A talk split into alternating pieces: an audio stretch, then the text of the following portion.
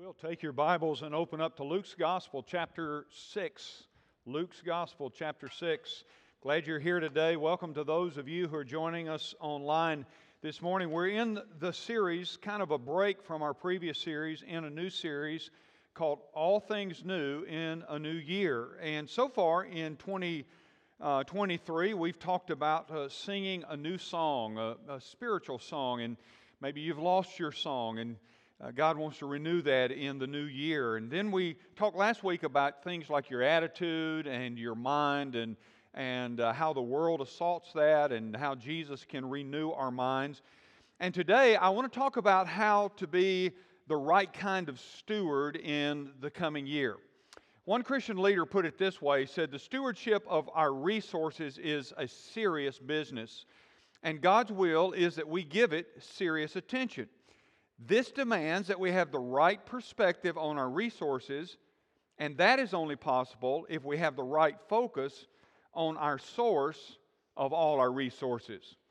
Well, that's a really important truth to incorporate in our life, to live by, especially right now. You know, as you start hearing more and more out there that's telling us things like um, a recession is, we're headed into a recession. Some even say we're already in a recession. Um, but I want to encourage you this morning with some facts. Did you know the fact is that in God's uh, kingdom, there has never been a recession? Never. And did you know in God's economic plan, there never will be a recession? That's why, if you want to get in on that, you got to understand what He has to say about what He has entrusted to us. Now, let me tell you that stewardship is not tipping God, you know, like we sometimes do. We just give a, a waiter or waiter. And by the way, at Ridgecrest, when you go out to eat someplace, always tip generously. Do you know waiter? I've asked them. Waiters and waitresses tell me the day they, they uh, hate working the most is on Sundays. And I figure, well, that's because it's a weekend. That's not why. Do you know why? Because that's when the church people come to eat.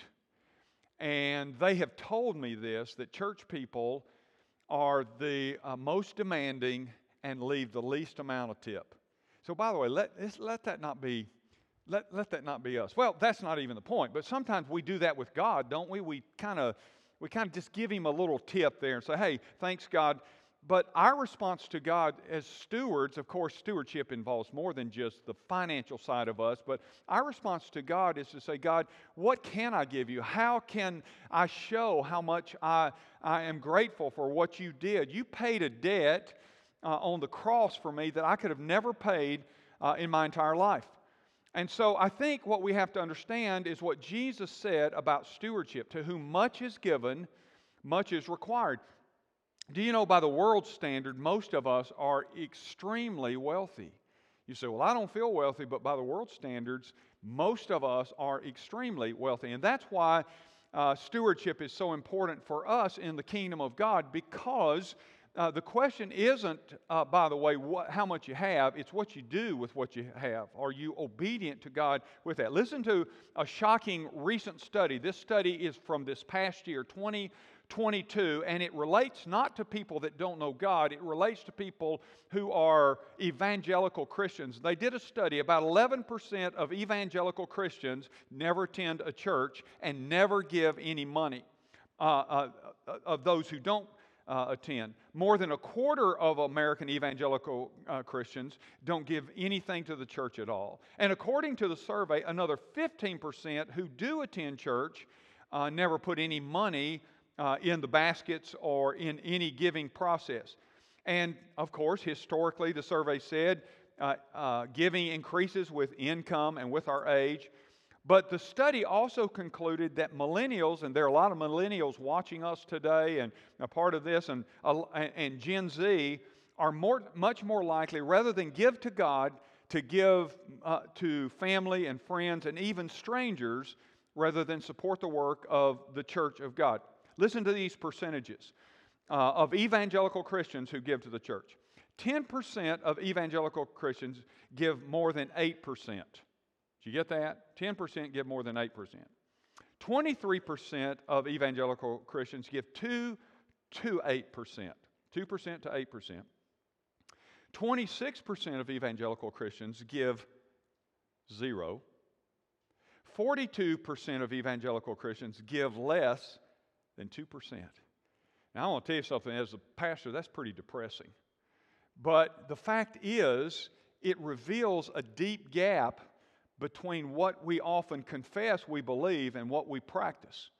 And so this morning, uh, I want us to examine what Jesus says related to stewardship. The Bible speaks a lot about stewardship. I mean, it speaks a ton about. Do you know it is said that the two subjects the Bible and Jesus and the gospel speak the most about are stewardship and the second coming of Christ?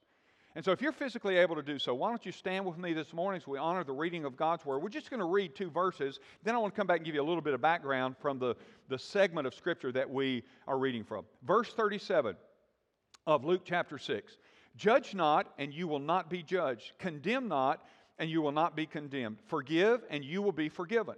Then look at verse 38 Give, and it will be given to you. Good measure, pressed down shaken together, running over, will be put into your lap, for with the measure you use, it will be measured back to you. Let's pray. Father, would you take this morning and would you speak your truth into our heart? Would you convict us and would you uh, challenge and change us, Father, with it? We pray, Father, we'll get it. We'll get what you want us to get. You know what we need to hear. And so, Father, may I faithfully deliver your word. Father, let it be your word, not my word. Speak through me, I pray to your glory in Jesus' name.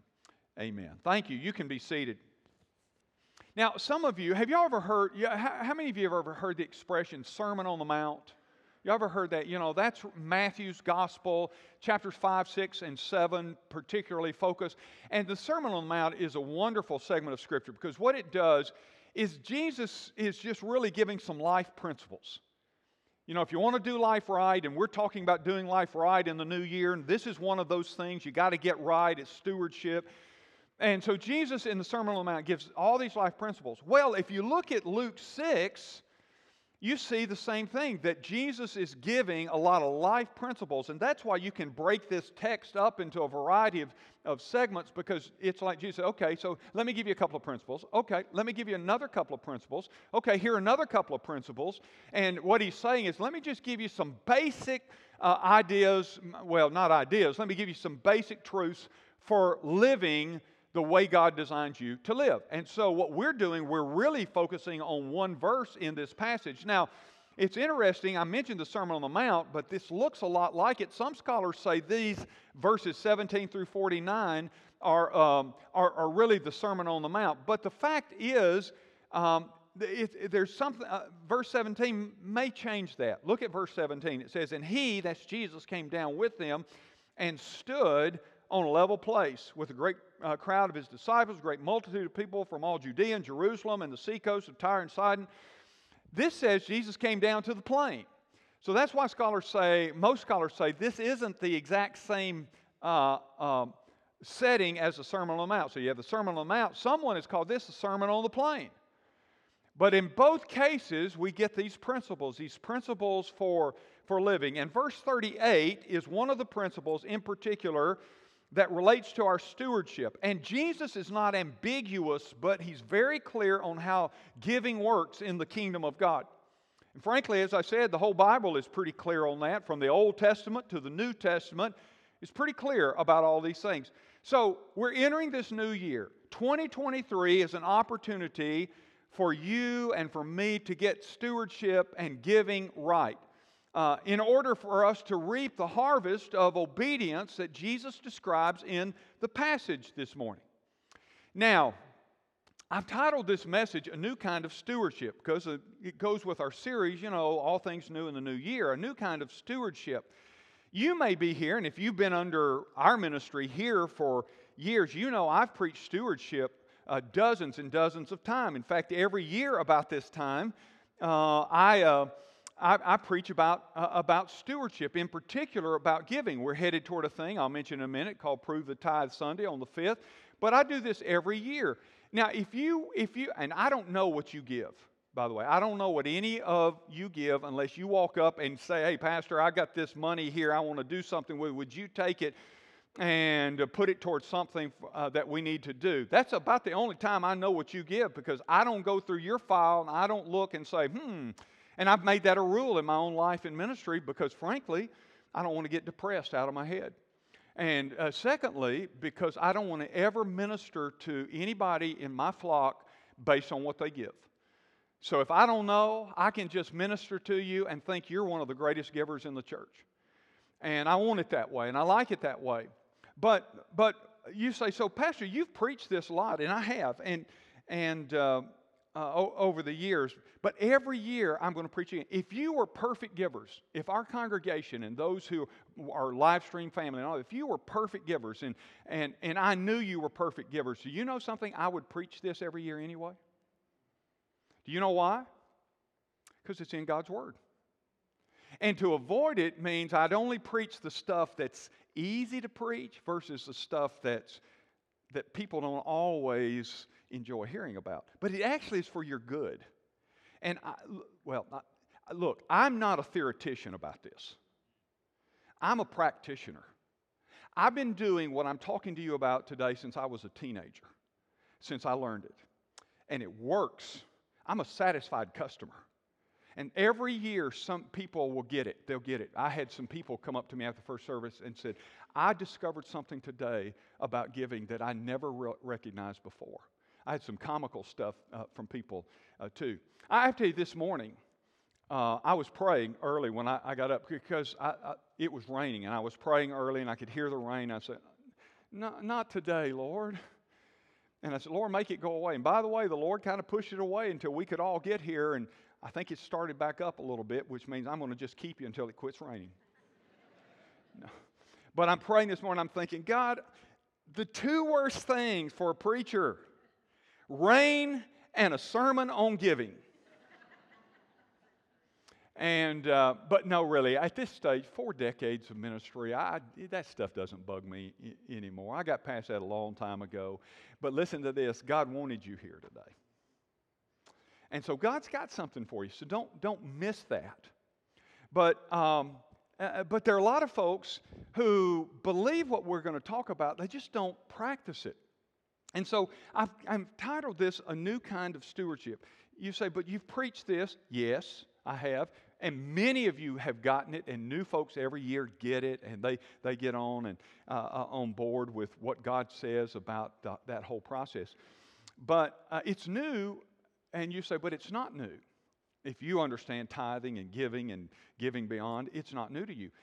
But do you know when Jesus spoke these words, this was a completely new concept? This was altogether new. It was radical when Jesus said, Give, and, and then God will give back. Because uh, oh, heretofore, they lived by the law.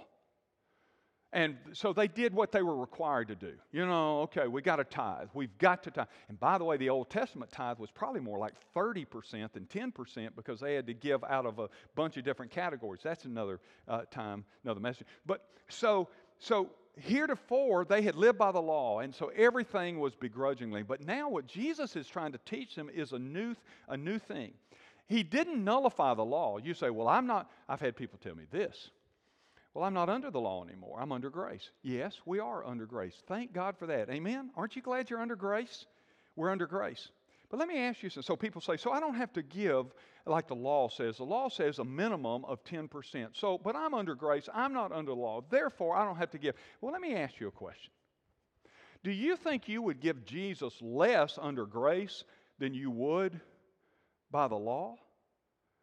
Wouldn't grace cause you to say, He deserves so much more than the law demands? In fact, Jesus taught a principle about uh, from the Roman law, not the, the, the. He taught this principle. He said, if a Roman soldier comes to you and says, I'm tired of carrying my pack.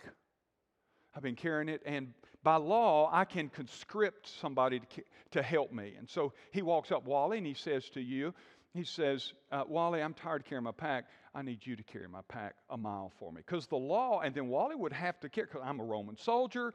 I'm tired of carrying my pack for a while. I need a break. And Ro- uh, Wally's a, a good citizen. And so I said, Wally, I need you to carry that the next mile for me. And the law said that I could do that, and he would have to do that.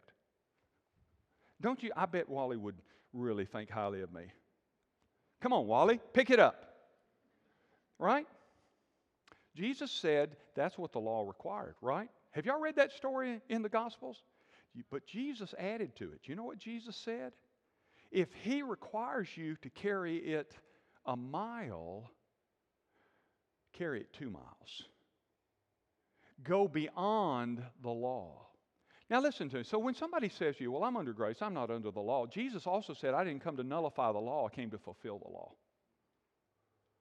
So, if somebody uses that with you about giving, say, Well, wouldn't grace, by, wouldn't grace, wouldn't the principle of grace, if you want to use that as the rule, cause you to do more than less? Are y'all with me? Doesn't that make, does that make sense? See? And so uh, there, there are folks I hear say, so what Jesus was saying was radical. He's saying go beyond. And if you give, then you're going to, uh, well, well, let me show you two major things, all right, and a couple things underneath. First of all, I want you to see that Jesus speaks of the generosity of stewardship. Jesus is talking about being very generous. Give, and it will be given to you. Uh, Jesus talked about giving from what we have received. Obviously, you, God only holds you accountable for what you have, not for what you don't have. People say, Well, I can't give very much. The question is, are you doing with what you have what God expects you to do with what you have, not what you don't have? The believer is not, uh, I mean, the believer is to give and, and to live out of this kind of uh, spirit of giving, not a spirit of selfishness and hoarding. Uh, most of you guys know who Denzel Washington is. Y'all know who Denzel Washington is. Great actor. By the way, uh, has confessed his faith in Christ. And uh, I came across a, a, short video of Denzel Washington, and he is um, offering some spontaneous career advice to a group of young actors and actresses. Um, and it's an un- informal setting. His remarks are uh, kind of off the cuff and they're unrefined. But his views align with some key themes of Christian stewardship. Listen to what he says. And this is a quote. This is Denzel, what he said. He said, I pray that you all put your shoes way under the bed at night so that you got to get on your knees in the morning when you wake up to find them. And he says, and while you're down there on your knees, thank God for grace and mercy and understanding. He said, We all fall short of the glory of God, but if you just start thinking about all the things you got to say thank you for, well, that's a full day. That's easily a day. You never see a U Haul behind a hearse. Now, he says, I've been blessed to make hundreds of millions of dollars in my life, but I can't take it with me, and neither can you. It's not how much you have, but it is what you do with what you have. Isn't that pretty good? It's pretty good. That's really our responsibility. Biblically, that's what the Bible uh, uh, talks about. And there are two things in this whole matter of, of the generosity of stewardship I want you to see. First of all, I want you to note the practice of giving, the practice of giving. And it's simply stated Jesus says, give. He says, give. I mean, it's not complicated. That's pretty simply stated, pretty matter, matter of factly. It's like, it's like Nike's old commercial just do it. And by the way, I love it because, you know, I've taught you something. This is an imperative. Let's see if you've learned anything over the years. What is an imperative? Somebody tell me what an imperative is. It's a command. That's a command. Jesus says, give.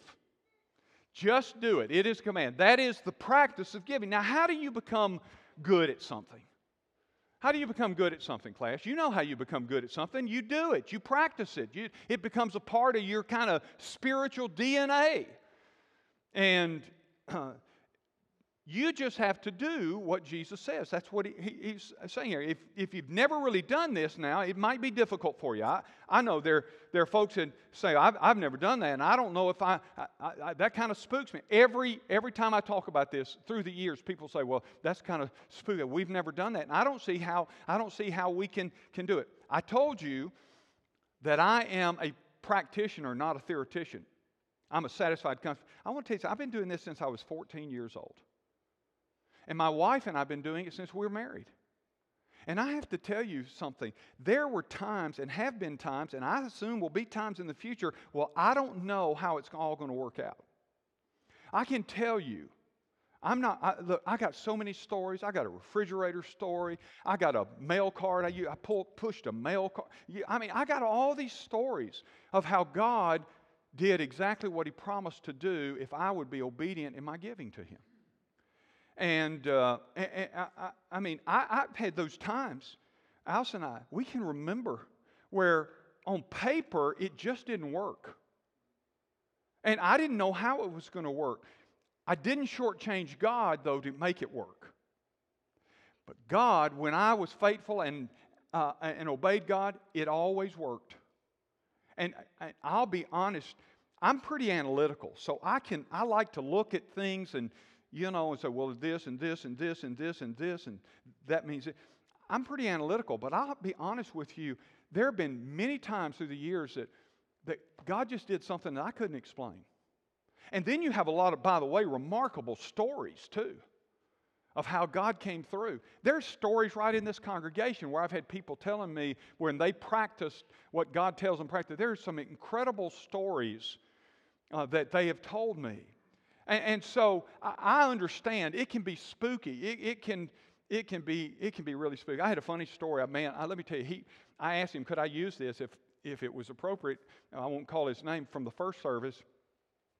And uh, God has been very good to this man and, and uh, has blessed him uh, uh financially uh, through years. But he told me, he said, Pastor, I got to come up, I've got to confess something to you. And he said, um, I got up to, a couple days ago, I, I, was writing checks, and he said, I wrote my tithe check out. And um, he said, uh, and I got to thinking, he says, and we, we have more than given. We give to the funds and missions and all those kinds of things uh, well over our tithe. And he said, I got to thinking, you know what? I'm give, that's a lot of money. I think I'm going to cut back. And he said, I hate to tell you that, Pastor, but he said, You got to hear the. He said, So I, I, I think I'm going to cut back a little bit. I'm still going to tithe, but I'm going to cut back on, on some of the other side. And, and he says, And uh, and so he said, I got up to come to church. He said, and you know, he said, Do you think the devil works on us that way? I said, I know he does. I said, Because I've been there. Look, I, I want to tell you something, and I'm not doing this. Everything I'm telling you, I practice. Allison, I practice.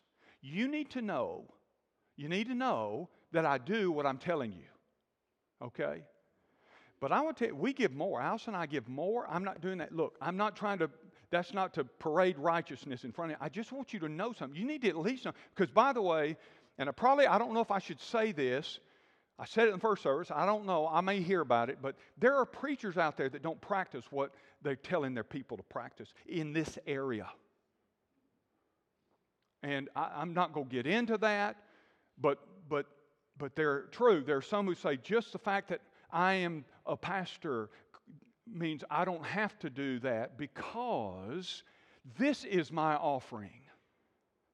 Uh, see, I don't believe that at all. I believe I'm pastor. I have to lead by example. Number two, I believe I'm going to be accountable to whom much is given, much is required. I believe I'm going to be accountable too. That's an, that, oh no, I, I, I didn't mean uh, to get in. Uh, that. Let me get back to the story. Y'all sidetrack me. that happens a lot, doesn't it?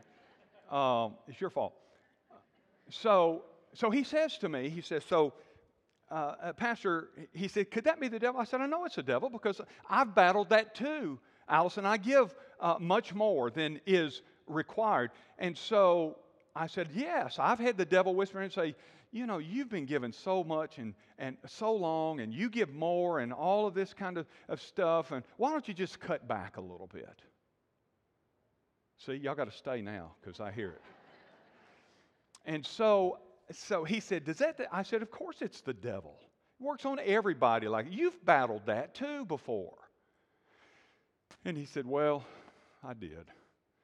He said, I wrote my check and it was for less than what I would normally write it for.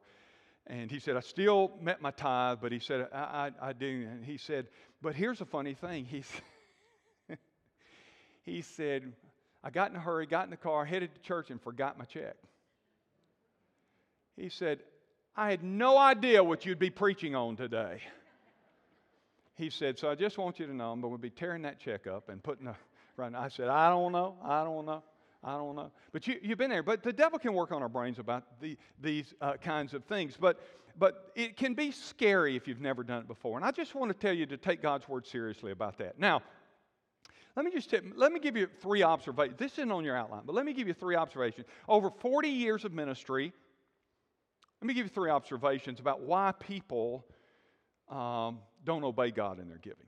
This is, this is a, my personal perspective 40 years of doing this and watching, and this is, here are three things. Number one, because of a lack of belief in Scripture. A lack of belief. Now, you say, well, I believe Scripture. Well, are you doing it? A confession doesn't mean you're obeying. Hello? And there are a lot of folks who confess, yeah, I believe Scripture, but then they don't practice what Scripture says. And so it's been my observation all these years is one of the reasons people don't give obediently is because they really don't believe what God says about this whole thing. Number two, it's been my observation, is because not only do they not believe in Scripture, but they lack trust in God. They fear that God will not provide. But if I do that, I just not. Um, I've used this what I'm about to tell you. I heard um, I heard it from another person and I picked it up and I used it. I had opportunity, most preachers would have opportunity to use this, but some years ago, a, um, a guy in my church, like his, I, I, guess this has happened many times in many different places. Uh, he, I, I had preached on the subject of giving and everything. And He says this to me later. He says, you know, I just, I just can't get there. But he says, I, I just can't get there because he says, I make so much money. Do you realize how much a tithe of my income would be. He said, I used to, but I didn't make this kind of money. But he said, now if I tithe, you realize how much that would be? And I said, yeah, I realized how much that would be. And he said, well, I just can't, you, I, he, said, I just can't, uh, he said, it's just, I said, well, let's do something. And I'd pick this up from somebody else. I said, Let's pray that God reduces your salary back to a level you feel you can tithe again. he said, Whoa, no, let's don't do that. He said, I get it. I get it. I said, Well, you, I, said, I said, tithing's obedient, and you said you can't, so let's get you back to a salary level where you can. You see, tithing is proportional, right? It's not about how much you make. It's about what you give in proportion to what you make. And God can, look, God can change all that too, by the way. So sometimes it is, we don't really trust God. Well, will God, if I do, will God take care of me? I, as I tell you again, man, I am a living, breathing example that it works, even when, when it, doesn't, it doesn't look like it will work. It works. That's where you just have to, you have to say, I really do trust God. Here, here's a third observation, is my observation. Uh, that people don't give obediently because they are more self focused in their pursuits than they are in the priorities of the kingdom. And that one's an ouch, isn't it? And a lot of times, what that means is, well, I want this for me, and I want to do this for me. And if I don't, if I give that, I might not be able to do this and, or this. And by the way, I'm not going to promise you that if you give to God, you'll be able to do this or do that. That's not even what it's about. I'll get to that in a minute. You see, it's not, okay, so if I'll give to him and so then he'll give back and I can do that and that and that and that and that. That may not happen. But just hang on, okay? I'll get there. Now, coming up in a, a couple of weeks is our Prove the Tithe Day. And by the way, Chuck did a great job of putting, I said, wouldn't it be cool to show our people where some of their giving goes. This is your mission. This is just missions this past year, almost $470,000. And if we were honest, we could probably go find where we've given other special things uh, to do uh, uh, kingdom work. And uh, I don't even think this includes something, for example, like uh, Thanksgiving meals. You, you, does it? Is that in? It doesn't include this, what we're doing with the Wiregrass group in terms of the baby bottles. But, but at any rate, this shows you kind of, this is just missions. This isn't the other ministries of the church. This is just missions, almost $470,000. Uh, now, and I'm so grateful for Ridgecrest. I have to tell you something. You guys, I tell our staff this, and they would testify this, that we're fortunate because anytime I've, over the years, I've stood up and said, hey, we've got, here's a need or here's a thing, you guys have given so generously. By the way, the, I mentioned the Thanksgiving meals. Y'all remember the Thanksgiving home, feeding the homeless? You fed over 500 homeless people, uh, uh, uh, full Thanksgiving meals. But listen, you were so generous. We had so much left over that I used it to feed our staff for Christmas. No, I didn't. I didn't. Actually, what I did was, I, I didn't do it. What we did is we took the leftover money we didn't put it in the budget. You know what we did with it? We gave it to the same love in action. We gave it to them. And you know what they did? They used it to buy groceries for families for Christmas. And I don't know, I think hundreds of families received groceries for Christmas because of your generosity. I'm so grateful that you. So I'm not here to fuss at you this morning, okay? But I, I just want you, look, I want you to get this life principle because I know it works. And I know it will change your life because God has all the resources. He has the cattle on a thousand fields. And by the way, it is God, Deuteronomy says, that gives you the ability to make wealth. It's God, God, God, God. So you got to do economy God's way. Because if you look out there at the economy and what they're saying about the economy, you'll say, How in the world is it going to work out? When you're having to pay $8 for eggs, you know, how's it going to work out? Get on God's plan, and God will work it out. And so on February 5th, we're going to have prove the tithe. You've already received a letter from me with an envelope in it. You can use the envelope. You can give it some other way. Doesn't, doesn't matter. And this isn't an extra, this is not an extra offering. All I'm doing, and we've done this for 10 years, is say, try to try tithing. On that Sunday, everybody, everybody bring your, your tithe on that. If you can work it out where you can tithe on that Sunday online or whatever, do it. Because I want you to see the power of a church that tithes. By the way, I'll be doing it. Allison, I'll be doing it. I, I, put my tithe in today. I put my tithe and more in today. Again, that's not to do this. That's just simply say, I'm not asking you to do something that your pastor and his wife won't do. And by the way, you say, well, Pastor, you make more than I do. I, it has nothing to do with that. I was doing this when I made less than you. I was doing this before I was a pastor. I was doing this before I served on a church staff. It works. I want you to do it. I love our, I love you. I love our church. And I, I, I want you to enjoy this principle that Jesus talked about frequently. Okay, let me move on. Now, I told you that this was a command, okay? We get that. But it's also something else in the Greek. It is in what we call the present active tense. You know what that means? Present active means you, you do it now, you keep doing it and you never stop doing it. This is a, this is a lifestyle, this is a life principle that you uh, carry on. And many of, our, uh, many of the scriptures are cultivated simply through practice by doing it. I've got to move on. Number two, under uh, generosity, is not only the practice of giving, but the principle of giving. Now, watch, be, listen to me carefully because your tendency might be to say, now, wait a minute, isn't the practice of giving the same as the principle of giving? No. The practice is about your act, right? Your act of obedience. You just do it. The principle is stated by Jesus this way Give, and here's, here's the principle, and it will be given to you. You see it? Give is just the act. It will be given is the principle. If you give, then here's the principle it will be given to you. Do you get that? Uh, that's it, plain and simple. Now, it's important to understand that we do not give obediently to try to manipulate God so that He will give to us. But this is a sound principle uh, that we can trust, and it's given to us by Jesus.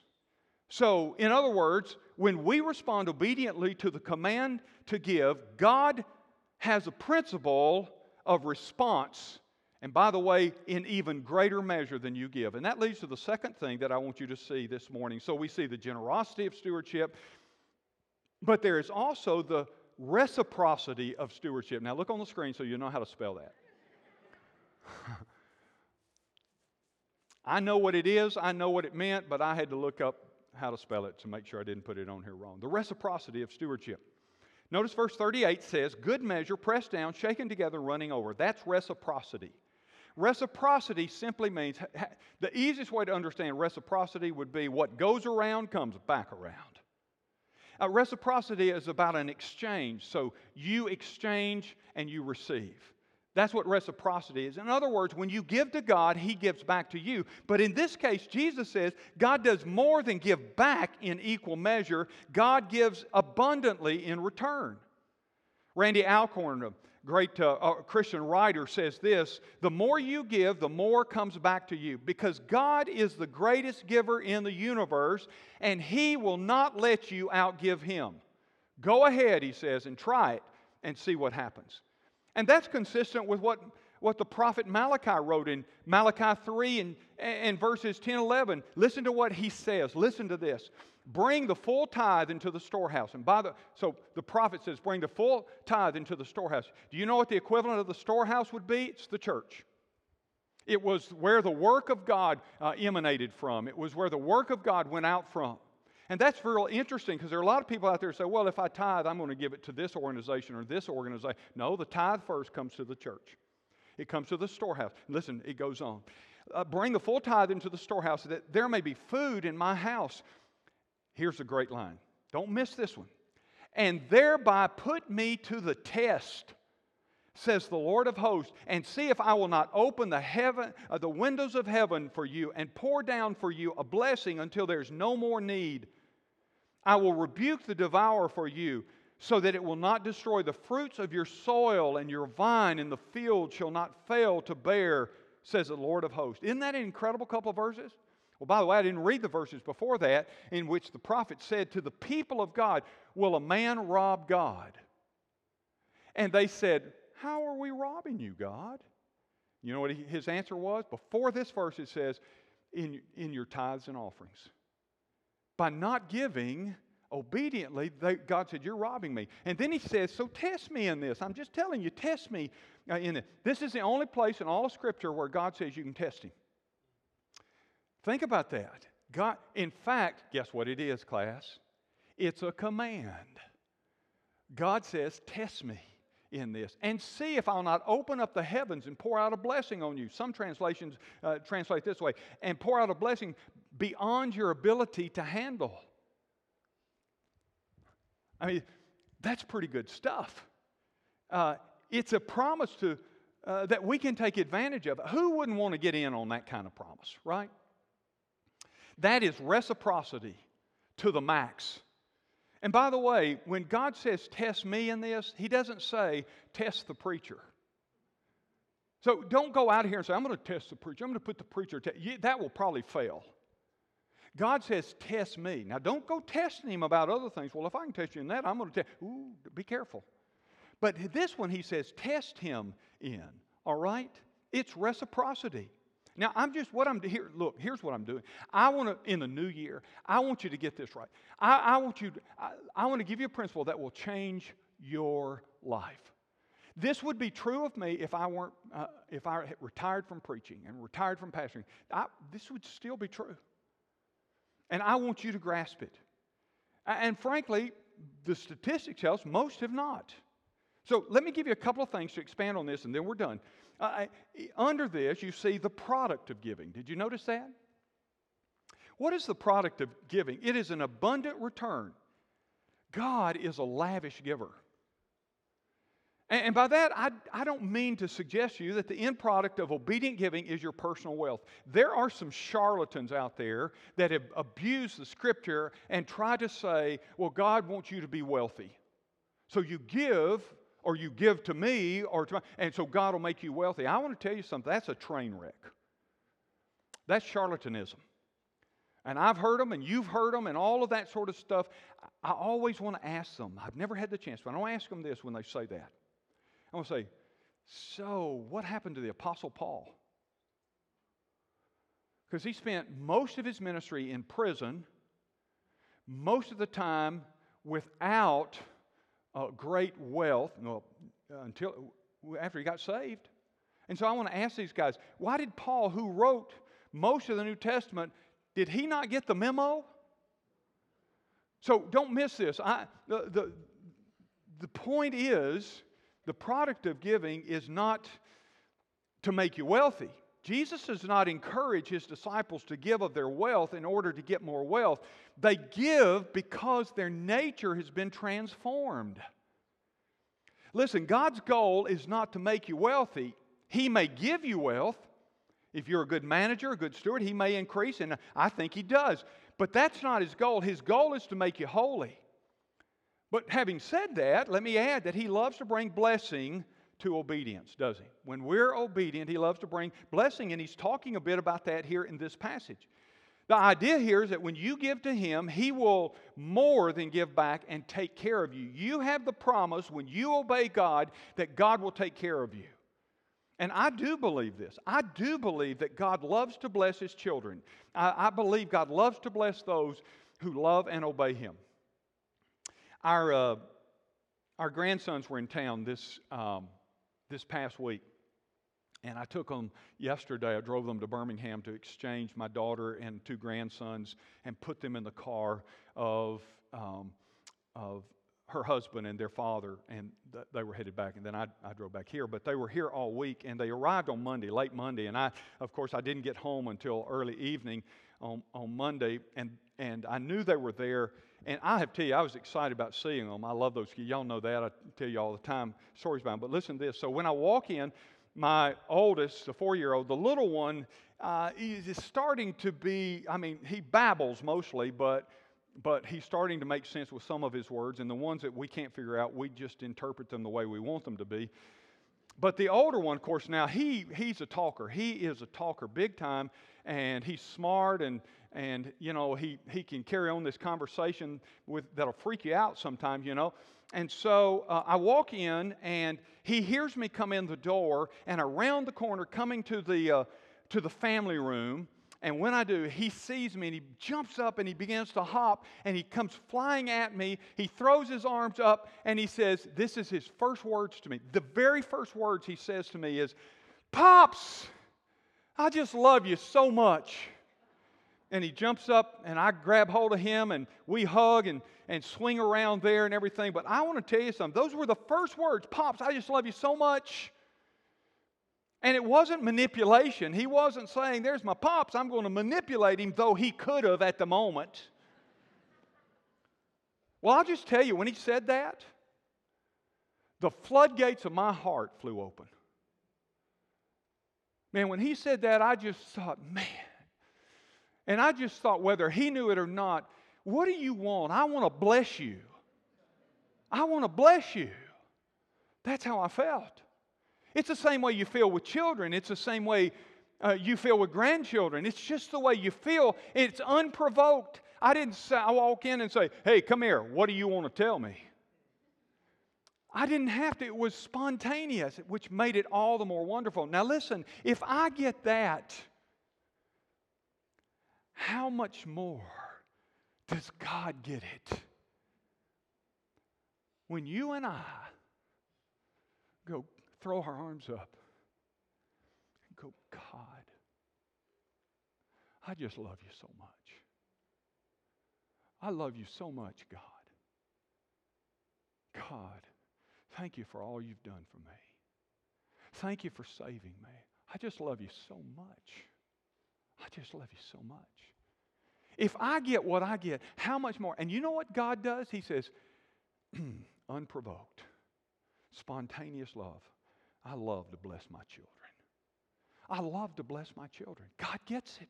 That's why John 10 10, Jesus said this the thief comes to kill, steal, kill, and destroy, but I've come that you might have life and have it abundantly. I really believe God loves to bless his children, but blessing is not always financial, is it? It's not always financial at all. It's things that we sometimes don't even think about the blessing of God, but He's promised. I'm you, look. You don't ever. You think that grandson? You think he has to worry? Would pops take care of me? he said something else to me spontaneously, sitting beside me. We're watching trains. He's into trains. And he looks at me just spontaneously out of nowhere, has nothing to do with trains. He says, Pops, will you be with me forever? Whew. Man, do you know, he, look, he may be smarter than I think. He may say, I figured this Pops thing out. but the trigger, you get it? Spontaneous. Listen, would I care for him? You better believe it. Now, he's great, great mom and dad. But listen, I, I'll be with you as long as I can be with you. If, if I can get that, think how much God gets it when you and I say, God, I just love you. God, will you be with me forever? And Jesus came down in this world to answer that question yes. Let me close. So the product of giving, that's the product of, of giving is he says, I'll give it back to you. I'll pour out a blessing on you. But second, there's the promise of giving. And what is the promise found here? Well, there are really several promises. Let me just give you one primary promise, I think, and that is at the end of that verse, he says, For with the measure you use, it will be measured back to you. Now, this is a concept of measure that was used in the ancient world. It's very common, really, in some senses, still common today. It was uh, about fairness. So, uh, uh, you get a day's worth of wages for a day's worth of work, right? Fairness kind of thing. It just it balances out. And so, Jesus is saying, look, I, I can I can pour out uh, overflowing pressed down, shaken together. By the way, have you ever put something in a container and you wanted to get more in there, and so you kind of patted it down or you banged it down so it would settle so you could put more in, then you settle it again, you put more in. The picture here is that's happening, pressed down, shaken together, and you just keep God just keeps adding it until finally you can't get any more in there and it just kind of overflows. And Jesus says, You you determine that. He says, So, however you measure is the measure that'll be used back to you. So, if you if you give scarcely, then God will respond scarcely. If you give moderately, God will respond. That's what he's saying here, the concept of measure. But Jesus says, I want to go beyond, beyond what you're used to. That's why it was so new and so radical. Paul said it this way in 2 Corinthians 9 and 6. He says, Whoever sows sparingly will reap sparingly, whoever sows bountifully will reap bountifully. The promise of giving is that God will give in response back to us. This past May, NPR, that's National Public Radio, they did a, uh, uh, an episode uh, entitled Goodwill Doesn't Want Your Broken Toaster. And the whole episode was about the kind of junk people bring to Goodwill. And they interviewed this, um, this regional supervisor named Heather Steves, and she said this She said, We hope everyone brings great things that help our programs, but we know some people make some questionable judgments about what is good to donate. And then she holds up a lampshade, and the lampshade is stained, it is disgusting, and literally falling apart. And somebody just dropped it off the day before along with a small table missing a leg, a cracked purple food storage container, and a used sponge. And the, the, the show just highlighted that, that people will just bring a lot of stuff that can't be refurbished, it can't be renewed, it can't be resold. And along with just being gross, these items cost Goodwill money. They don't help Goodwill because what in effect happens, uh, this spokesperson said, is that this all becomes trash and we have to get rid of it. And, and our trash bill adds up to a million dollars a year. And it's been growing every year for the past five years. And she said, and that's just for the 30 stores that I oversee. She said, Goodwill threw away last year more than 13 million pounds of waste technically, it's other people's trash. And she said, and that's just in the locations of Vermont, New Hampshire, and Maine. Well, I, I read that and I thought, you know, tragically, that sometimes believers are guilty of giving God the stained stuff, the broken stuff, the leftover stuff. I don't know if you read my column, but if you if you haven't, read the story, the calf story today. All right, I put in there for you. Read it today. It'll make sense. But tragic, and it's kind of a comical thing, but you'll get it. Tragically, though, believers, they, they're guilty of giving God the second best. They're guilty of giving God their leftovers, and then they are disappointed when God does not seem to come through for them. And so I want to ask you this morning which standard of measure are you using? With God, are you using His or yours? God gave His best in His Son, Jesus Christ, and He expects us to do the very same thing. It's a new year, and it's time for new things and new stewardship. Stewardship is about giving.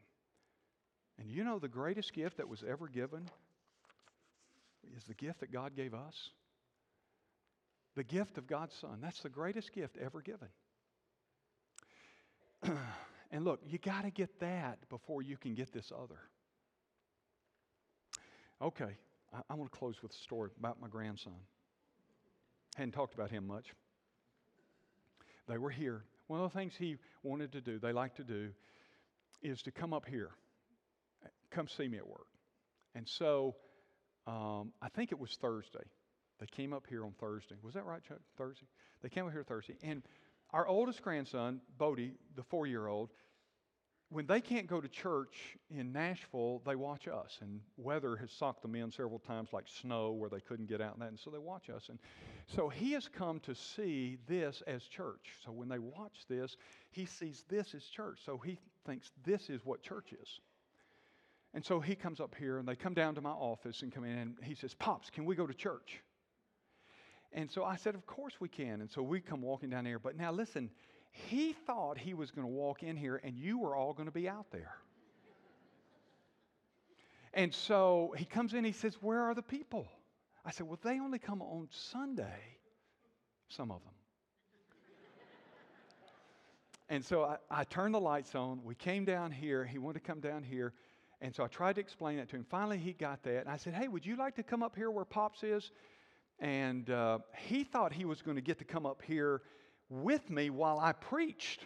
And I will tell you, if he's ever here on a Sunday morning with you, I'm going to bring him up here, okay? Because it'll scare him to death and he'll go right back down. I know that because I did that with my own daughter when she was his age and I was exec pastor at 6,000 member church, and I got up to do the welcome and greeting, and she can't want to come up with me, our daughter Karis, and she looked out at this crowd. We had a 4,000 seat auditorium, so that'll give you some perspective on the size of that thing. And she looked out there and she put her head in my leg and wrapped her around, and she wouldn't go in. I said, You want to say anything to these people? She like that. And finally, I had to limp off with her on my leg. But I'm going to bring Bodie up here if he ever gets here. But so we come, we come down. Nobody, you're, you're not in here. And by the way, they typically will watch the first service and they'll see the choir up here. And so he comes up here, and um, I said, "Do you want to you want you want to preach with pops?" And he says, "Yeah." But first, he walks. The first thing he does, he looks out at the empty seat and he says, "Welcome, ladies and gentlemen." And my wife, fortunately, was filming all this. And then he, this is all spontaneous. Then he walks back here like he's walking to the choir, but there's nobody there, but he's used to seeing them. And then he looks back and he says, Ladies and gentlemen, Pops and I are about to do incredible music. and then he says, It will be amazing. It most certainly would if Pops did it. But if anybody could get me to sing, it would be him, you know. So I said, well, well, now we need to preach, don't we? And so we pull, I pull, I get a couple of music stands over there, and I pull one here, and I put one just about his height. He gets a Bible out from behind the, the chair back, and he brings it up there. I'm, I'm going somewhere with this. And he says, and, and I said, what do you think we should read? And he says, I don't know, Pops. I said, how about John 3 16? And he knows that verse. And so I said, okay, let's open your Bible. I helped him find John 3.16. He's got it right there. And then I stood here and I said, for God, for God, so love, so love. We did the verse. He gave his only begotten son. Who's ever? Uh, and by the way, you'll love this part. When he finished that scripture, he closed the Bible, turned around and said, okay, church is over. That's what some of y'all are thinking right now, isn't it? Church, church is over. It stopped raining, Pastor. Church is over. Um, but here's why I tell you that. John 3.16. You know why? Because I thought, if ever there's a verse that I want him to understand, is that there's a great giver named God. And he sent his son into this world to save me and to save that little guy and to save you. And people, I want to tell you something. I want him to know that. That the greatest giver ever was Jesus. And it's not about money. And that our only responsibility with that is to give our soul back to Him. You'll never be this if you don't get that. It'll just be the law instead of the grace. People, if I had 10,000 lives, I could never get back to Him what He has given me in His Son Jesus. 10,000 lives I could never get back. I could never get back, but I don't have to. He says, just give me your life. Just give me your life. Just give me your soul. Surrender to me. I'll take care of the rest. That's the great stewardship. That's where stewardship starts. Would you bow your head and close your eyes? No one's looking about. Have you have you done that? Are you just religious? Those of you who are watching online, you're you're watching on television, perhaps in this room. Have you have you surrendered yourself? Look, if you don't get that right, disregard everything else I've been talking about. But now, you give your soul to Him. That's the first act of giving. You give all. You give yourself. Have you done it? You can right now in this room on live stream. You can call on him. Whosoever shall call upon the name of the Lord will be saved. Father, come into my life. I give my soul to you. I give my life to you. I surrender all. Thank you for loving me. Thank you for dying on the cross for my sins. I know I need you, and I could never repay you for what you've done. So I offer myself. I need you. I promise you, He'll hear that prayer. He's already promised He will hear that prayer. Maybe, maybe as this new year begins, you say, you know what? I need, I need to be the kind of steward God has created me to be. I know Him and I've given my life to Him, but I need to obey Him and let Him be to me my source, my provider, my caretaker.